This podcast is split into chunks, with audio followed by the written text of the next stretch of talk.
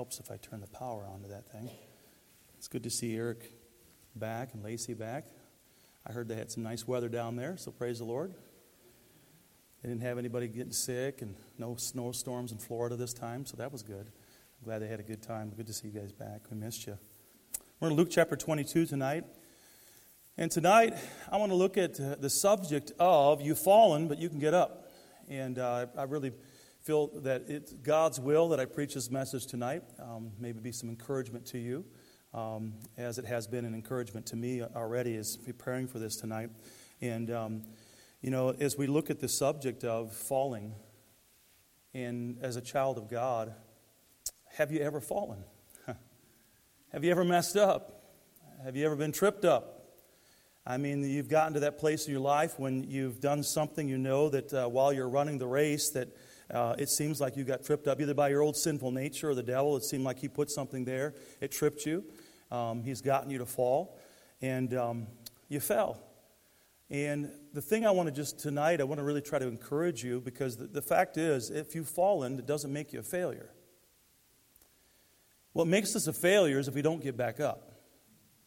The Word of God is very clear about that because every one of us, we're, we're going to go through times when we do fall, we do fail, where we do sin, we do get tripped up. The key is what are we going to do when we fall? Are we going to stay there or are we going to get back up? I love what it says in Proverbs chapter 24, verse 16. It says, For a just man falleth seven times and riseth up again, but the wicked shall fall into mischief. And so getting back up is the key. It's so important we understand that. Now, with that in mind, as we're looking here in Luke chapter 22, I want to pose the question of this What would you think about a preacher that got caught cussing in front of some of the teenagers? How would you feel about that preacher? Now, by the way, this isn't a, a um, uh, tonight me uh, uh, confessing to the fact that I did that. I did not. Um, but Peter did. One of the disciples, the apostles, did. And we look at what he did in his life, and you know, he's one of the heroes of the faith. There's no question about that. Yet we see that he did fall. He did stumble. He did have a moment in his life when he was challenged and he did trip and fall, no question. And I want us to look here and, and see tonight how God gave Peter a new start. He learned how to, you might say, fail forward. And I want you to look here, if you would, Luke chapter 22. Look at verse 54.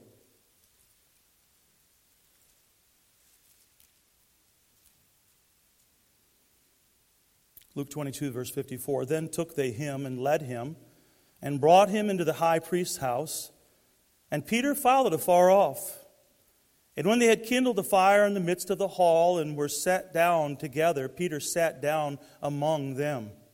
But a certain maid beheld him as he sat by the fire, and earnestly looked upon him and said, This man was also with him.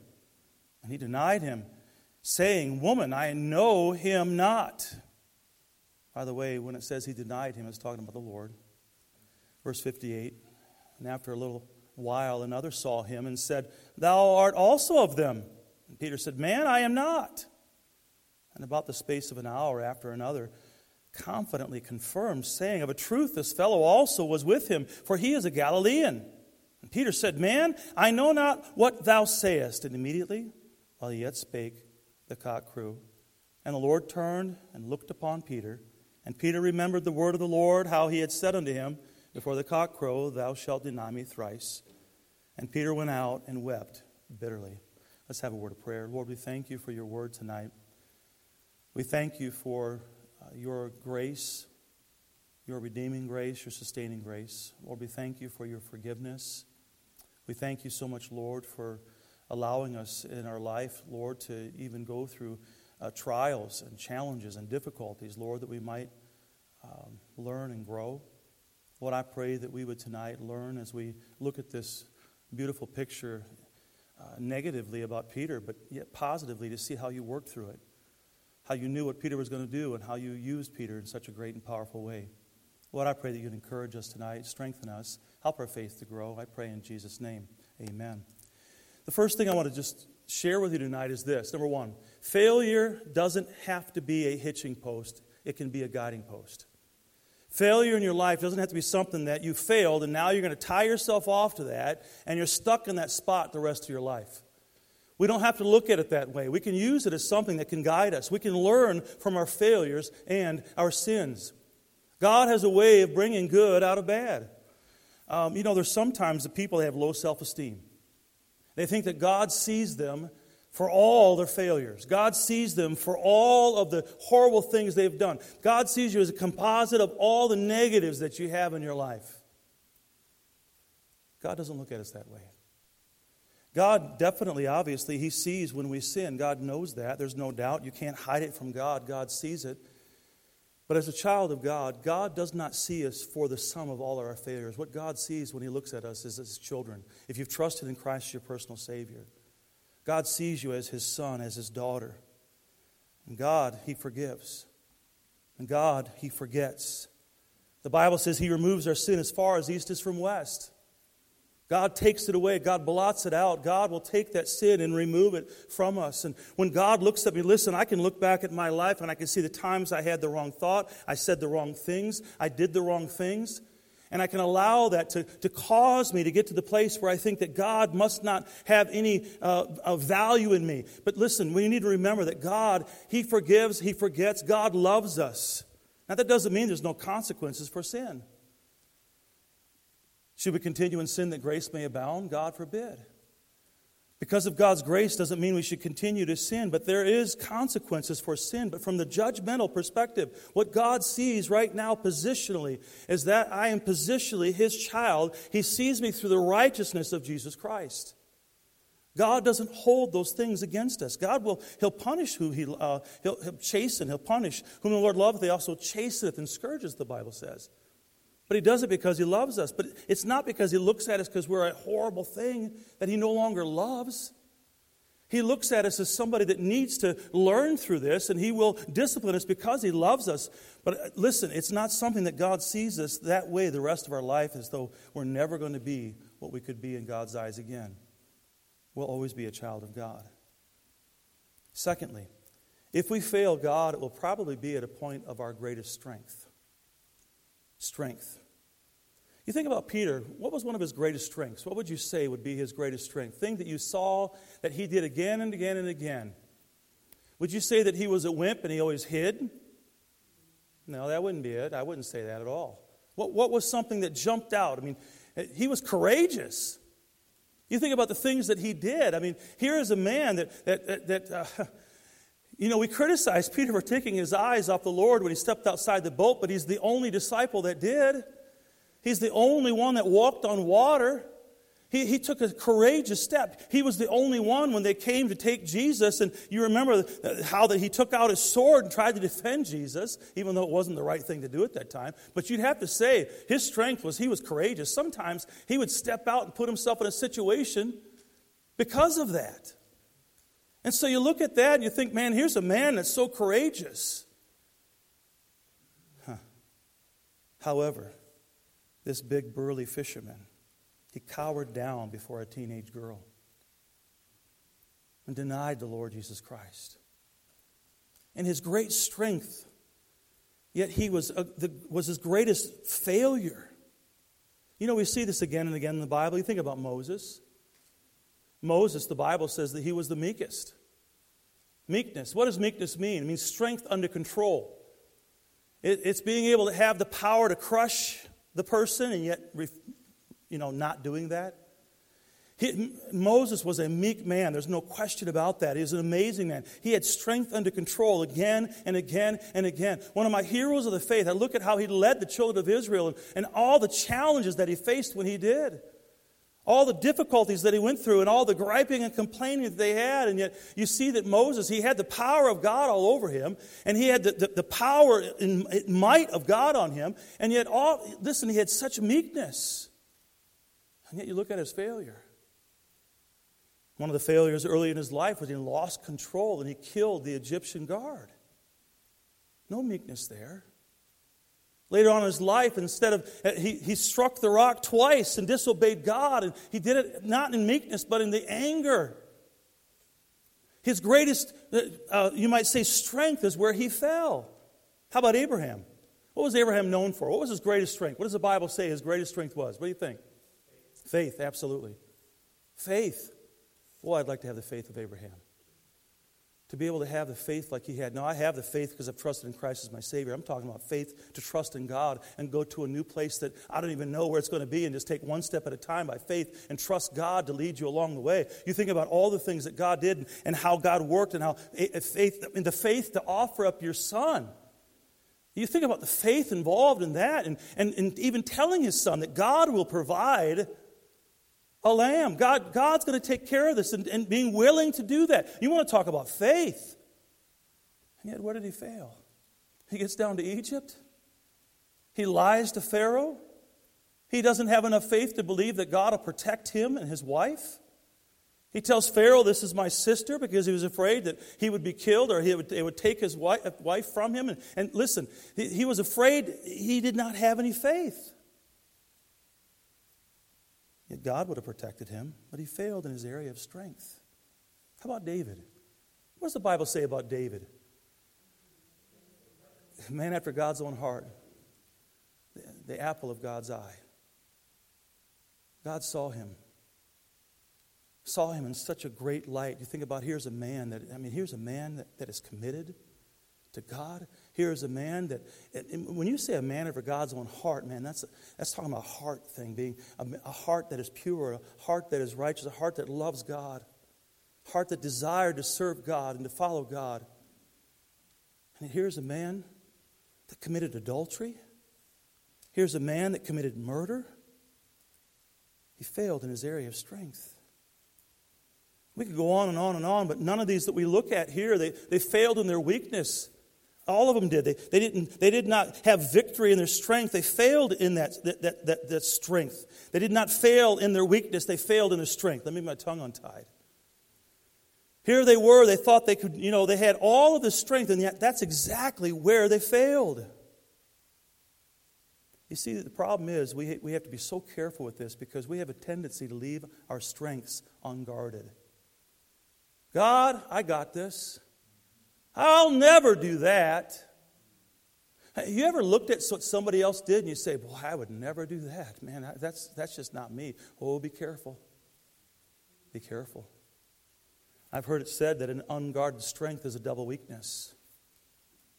We got a strength. I'll tell you what, if we're not careful, that's the exact area that we'll find ourselves falling in becomes a weakness to us. Paul said this in 2 Corinthians 12:10. He said, "When I am weak, then am I strong."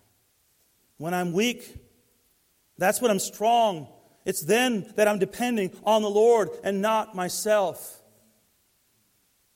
We have to become weak and realize it's not because I'm going to do good all the time, because I'm a good person. I would never do this. I'm only going to do this. No, we need to understand our frailty and understand we have to become weak before God and say, God, I trust in you. God, give me the victory. I'm relying completely on you for the victory. What happens though? Sometimes our pride rears up. What does the Bible say about pride? It comes before destruction. Proverbs chapter 16, verse 18. Pride goes before destruction, the Bible says. The New Testament echoes that same in 1 Corinthians chapter 10, verse 12, when it says, Let him that thinketh he standeth take heed lest he fall. We've got to be so careful. Look back at our text there. Look at chapter 22, verse, look at verse number 33. Go back a few verses. Look at verse 33. I think most of us remember what's going on here. The Lord's telling him what's going to happen. The Lord's telling him that he's going to go through the sifting. And then in verse 33, Peter replies to the Lord, and he said unto him, Lord, I am ready to go with thee both into prison and to death. I'm ready, Lord. You know, I can admire Peter's uh, statement at first glance. I can admire that, but there's a difference between saying, I can do all things through Christ, which strengtheneth me, and saying, I can do all things. There's a big difference between it. And obviously, when we see this, I mean, we know what happens after it. Of course, we, we've got, you know, we can, we've got rear view vision here. We see in what happened at this time. He doesn't know what's going to happen. The Lord does. I look at it and I say, how could he even say this? He's obviously not going to do it in the strength of the Lord. He, here he is. He's saying, I got this, Lord. I mean, I'm going to go to prison with you and I'll even die for you. You know, the boastful man is tempting the devil to tempt him. Huh, devil, you could never get me on this one.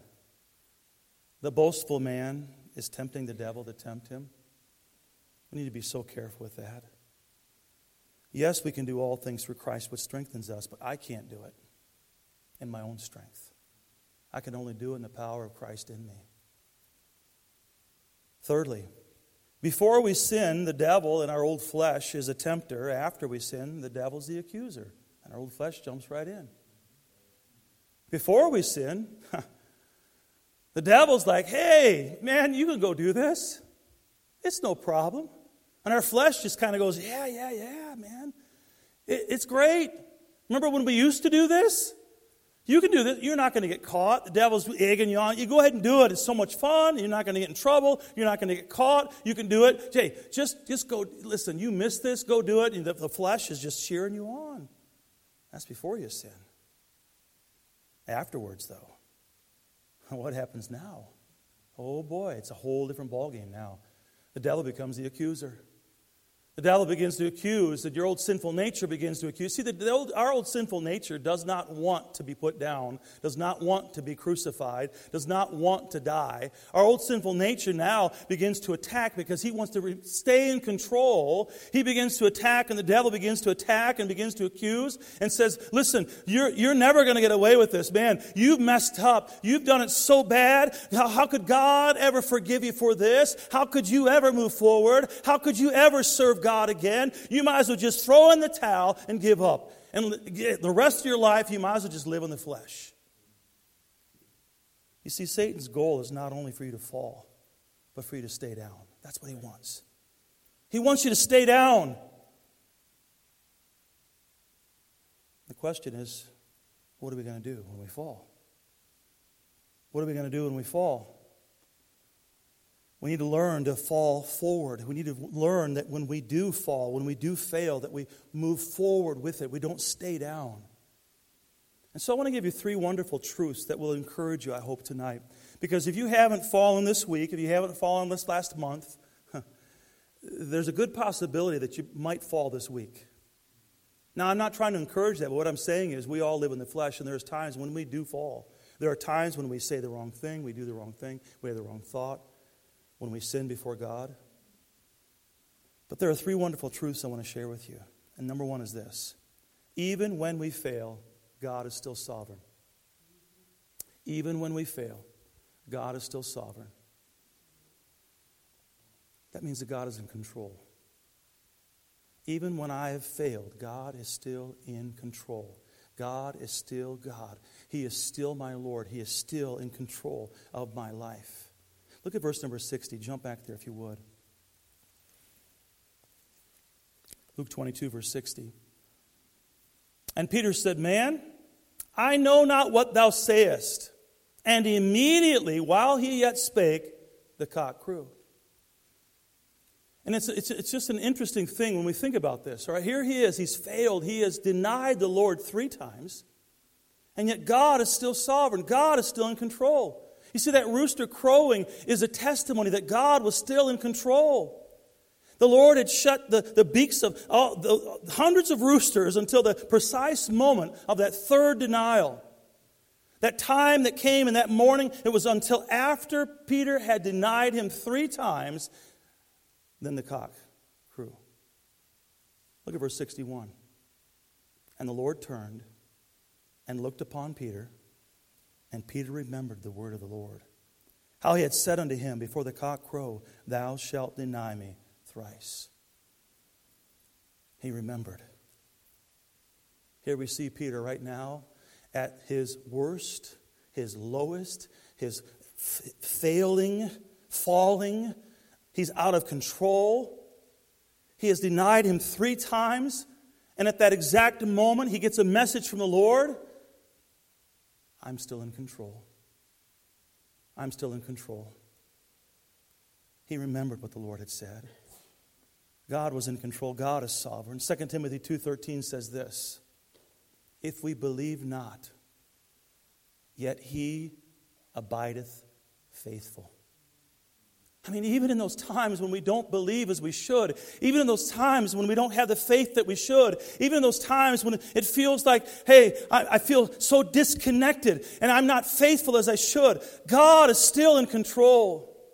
God is still faithful. God is abiding faithful always for us. We fail, but God never fails. Often we're not faithful to Him as we should be, but Great is his faithfulness. He is so faithful to us. Often we're not great in what we do, but how great thou art. God is always great. God is always sovereign. God is always in control. God is always faithful to us. And if we believe not, yet he abideth faithful. Even in those times we don't have the faith that we should have, even in those times when we don't do exactly what we, we knew we should have done, he is still faithful to us. You see, to learn to fail forward, we must remember that even in our deepest despair and when we feel out of control, God is still in control. God is still sovereign.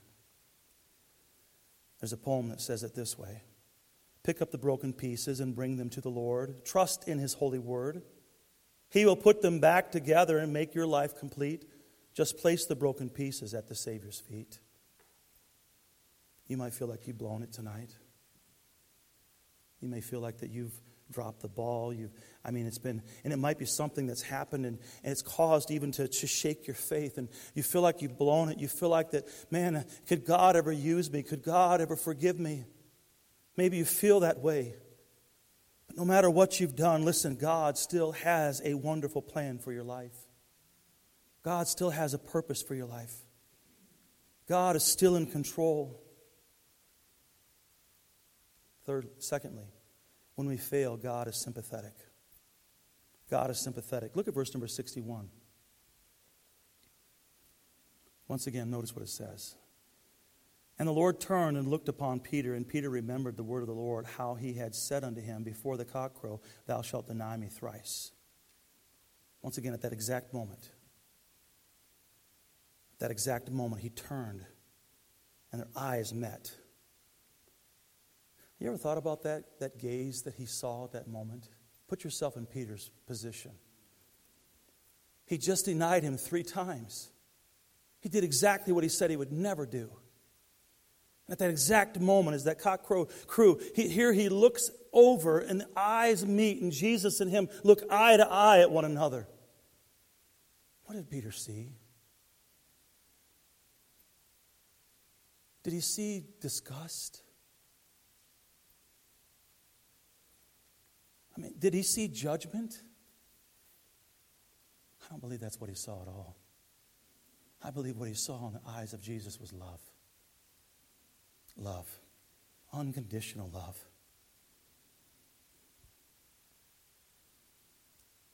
Peter saw it. You see, God's not changing us so he can love us. You ever thought about that? God doesn't change you so he can love you. God loves us, so He changes us.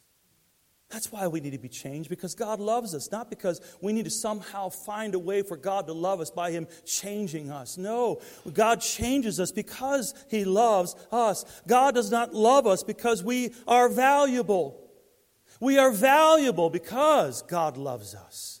That's where our value comes from. You see, God loves you just as you are. And He loves you so much, He's not going to let you stay that way. He loves you just as you are, and He's not going to let you stay that way. Now, don't misunderstand what I just said. I didn't say that God loves your sin. No, no. God loves you. He loves you because He gave His Son to die for you. He did everything to have a relationship with you.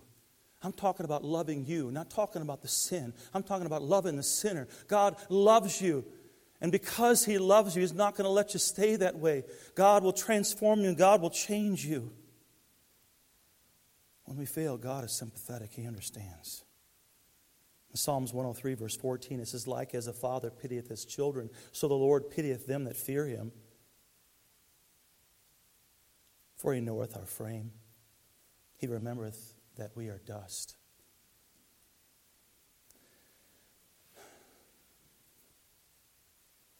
Sometimes we as fathers are a little too hard on our children.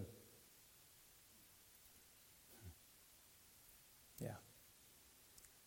And sometimes I look at my kids and I think to myself, you know what? They just don't understand. It causes me to pity their situation. I'm talking about having understanding, have some sympathy or uh, maybe patience with them is a better word. And it says, like as the Father pitieth his children, so the Lord pitieth them that fear him. He knows our frame, He knows our weakness. That doesn't mean it's condoning. It doesn't mean that, that he says it's okay that we sin. Remember, because he loves us, he changes us. And because he loves us, he paid for that sin. But he understands. He knows our situation. He knows that we are sinners and he knows that we have a sinful nature. It's so good to know that when we fall, that he's sympathetic, that he's sovereign. There was a couple that was named the Yorks, Mr. and Mrs. York, Parker and Flossie. Up in years, they got. Flossie got Alzheimer's. Gradually, but eventually, she was completely incoherent. You couldn't have a conversation with her. Everything she said didn't make any sense. There was no conversation, the, the talking with, between one another. The house became very quiet. A very sad situation for the couple. Parker didn't give up on Flossie. Mr. Parker, he later recounted how he had to do everything for her. He had to feed her, bathe her, turn her over and make sure that she didn't lay too long on one side, change her diapers, take care of everything. One day, sitting in their living room, she miraculously stepped out of her illness for a moment and she looked at Parker and said, Do you want me? Do you love me? He said, It broke my heart. I ran to her and said, Of course, of course I want you. Of course I love you. The greatest privilege of my life is caring for you. And she smiled. And just as quickly as she stepped out of her illness, she slipped back in. You know, I think that sometimes we feel that we have failed God. And we ask and we wonder does God really want us? Does God still love us? We're almost embarrassed to go to Him in prayer, embarrassed to ask for forgiveness for what we had done. Maybe that old sin, that sin that so easily beset us, we, we did it again. And the devil causes us to look to heaven and wonder God, do you really want me back? God, do you really care? God, do you really love me? Hey, listen. The good news is this that He loves you. He will always love you. He always wants you. He will never leave you nor forsake you. He's there. He's there right now, waiting patiently. He's sovereign. He can take the terrible situation that you're in in your life and even turn it into something positive. And when we fail, He's sympathetic. Thirdly, even when we fail, we are secure.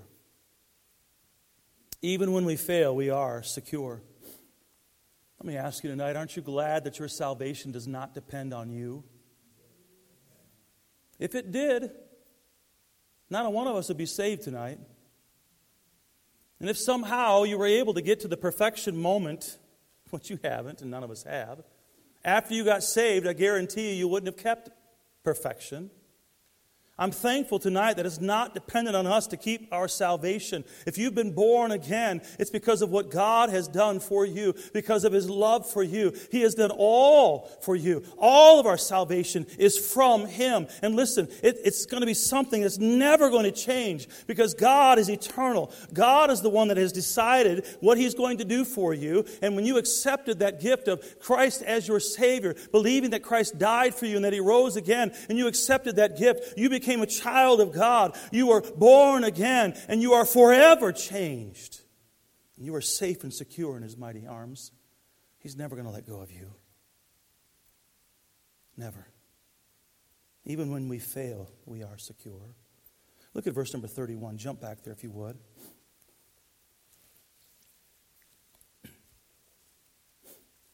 And the Lord said, Simon, Simon, behold, Satan hath desired to have you, that he may sift you as wheat. But I have prayed for thee. I want you to think about that. But I have prayed for thee. Jesus says, I'm praying for you, Peter. I've prayed for you. I want you to, I don't want to even go any further. I want you to think about what that means right there. He's praying for him. You know what? I have a high priest. It's the Lord Jesus Christ making intercession for me. He prays for you. He knows your frailty. He knows what you're going through. He knows the things you're going to face. He knows everything that you've ever done or will ever do. And He's praying for you. He says, I prayed for thee that thy faith fail not. And when thou art converted, strengthen thy brethren. I'm praying for you. He, he knew what he was going to do. You see, Satan, he wanted to sift Peter. He wanted to sift him so he could condemn him. And Jesus allowed the sifting in order to cleanse Peter. Peter needed to go through this. He knew what the devil was going to do. The Lord did. He knew exactly what the devil was going to do. And Peter needed to go through that. Jesus, he, he knew that there was some chaff in, in Peter's life that needed to be taken care of. And, and, and Peter perhaps never would have dealt with it if he hadn't gone through that, that trial and, and knowing that. That doesn't mean the Lord tempted him. He just knew that the devil was going to tempt him because the devil wanted to try to get Peter out, wanted to destroy him. But here's the thing Jesus is not concentrating on the chaff in your life, He sees the wheat. He sees the wheat. He sees what He wants to do in your life. He wants to work in your life. He wants to cleanse you. You see, there's three things that Jesus knew about Peter. He knew about his failure, he knew how he was going to fail. He knew that Peter's faith needed to grow. He knew how it would grow. He knew what's going to happen. He knew about Peter's future his failure, his faith, his future. Failure. Peter blew it big time. He goes from saying, I'll, I'll do anything for you, Lord. I, I mean, listen, I'll, I'll go to prison. I'll even die for you. Hmm. He blows it. Yet Jesus, what does he say? yeah, you're going to deny me, but you're going to grow stronger through this. That chaff is going to get taken care of. It's going to get out of your life. I, I see what I'm going to do in your life. I'm going to do great things in your life. I see the future. You're going to preach on the day of Pentecost, and 3,000 people are going to get saved. I mean, you're going to write many books in the, the New Testament, and I'm going to work through you in a great and powerful way. Jesus knew all about this at that moment.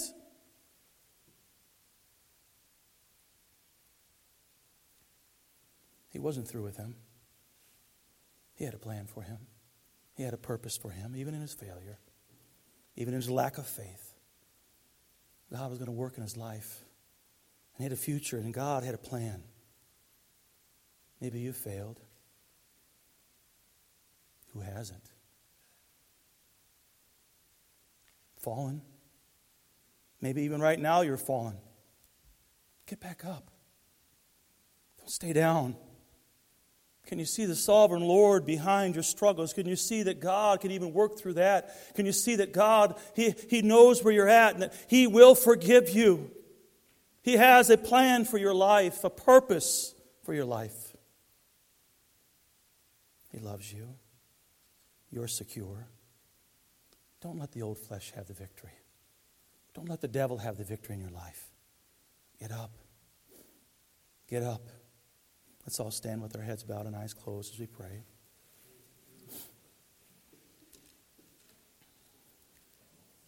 Lord, we thank you tonight for your love for us. Lord, that even when we fail, that we're secure.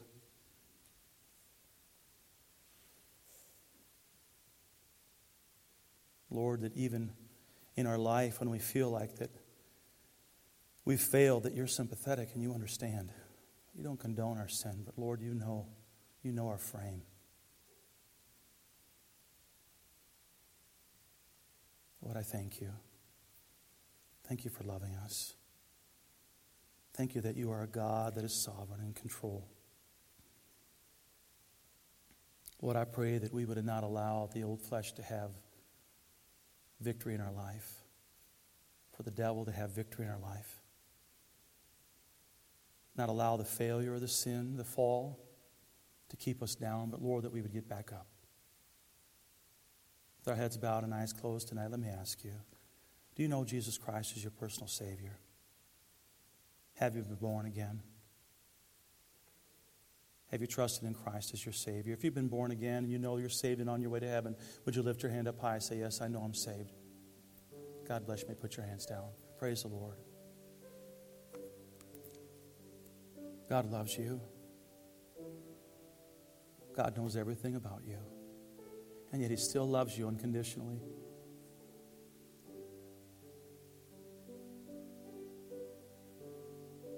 Where are you at right now? Are you on the mountaintop thinking that nothing could get you down? Get your eyes on the Lord. You're one step away from that trip and fall.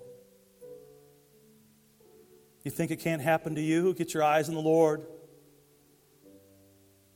Realize your frailty, your weakness, and put your faith and trust in God, not yourself, not your self righteousness. Get your eyes on the Lord. You've fallen. Don't stay down. Get back up. God has a plan, God has a purpose for your life. If we confess our sins, He's faithful and just to forgive us our sins and to cleanse us from all unrighteousness. God will clean you up. God has a future. God has a plan. God wants to work in a great and mighty and powerful way in your life. God wants you to have victory. God is faithful. It might be that you need to just pray and say, Lord, help me with my unbelief tonight. Lord, help me to trust in you more. Is God speaking to your heart? Lord, I pray that you'd move in our hearts. Lord, I pray that we'd listen as you speak. May we respond to your voice.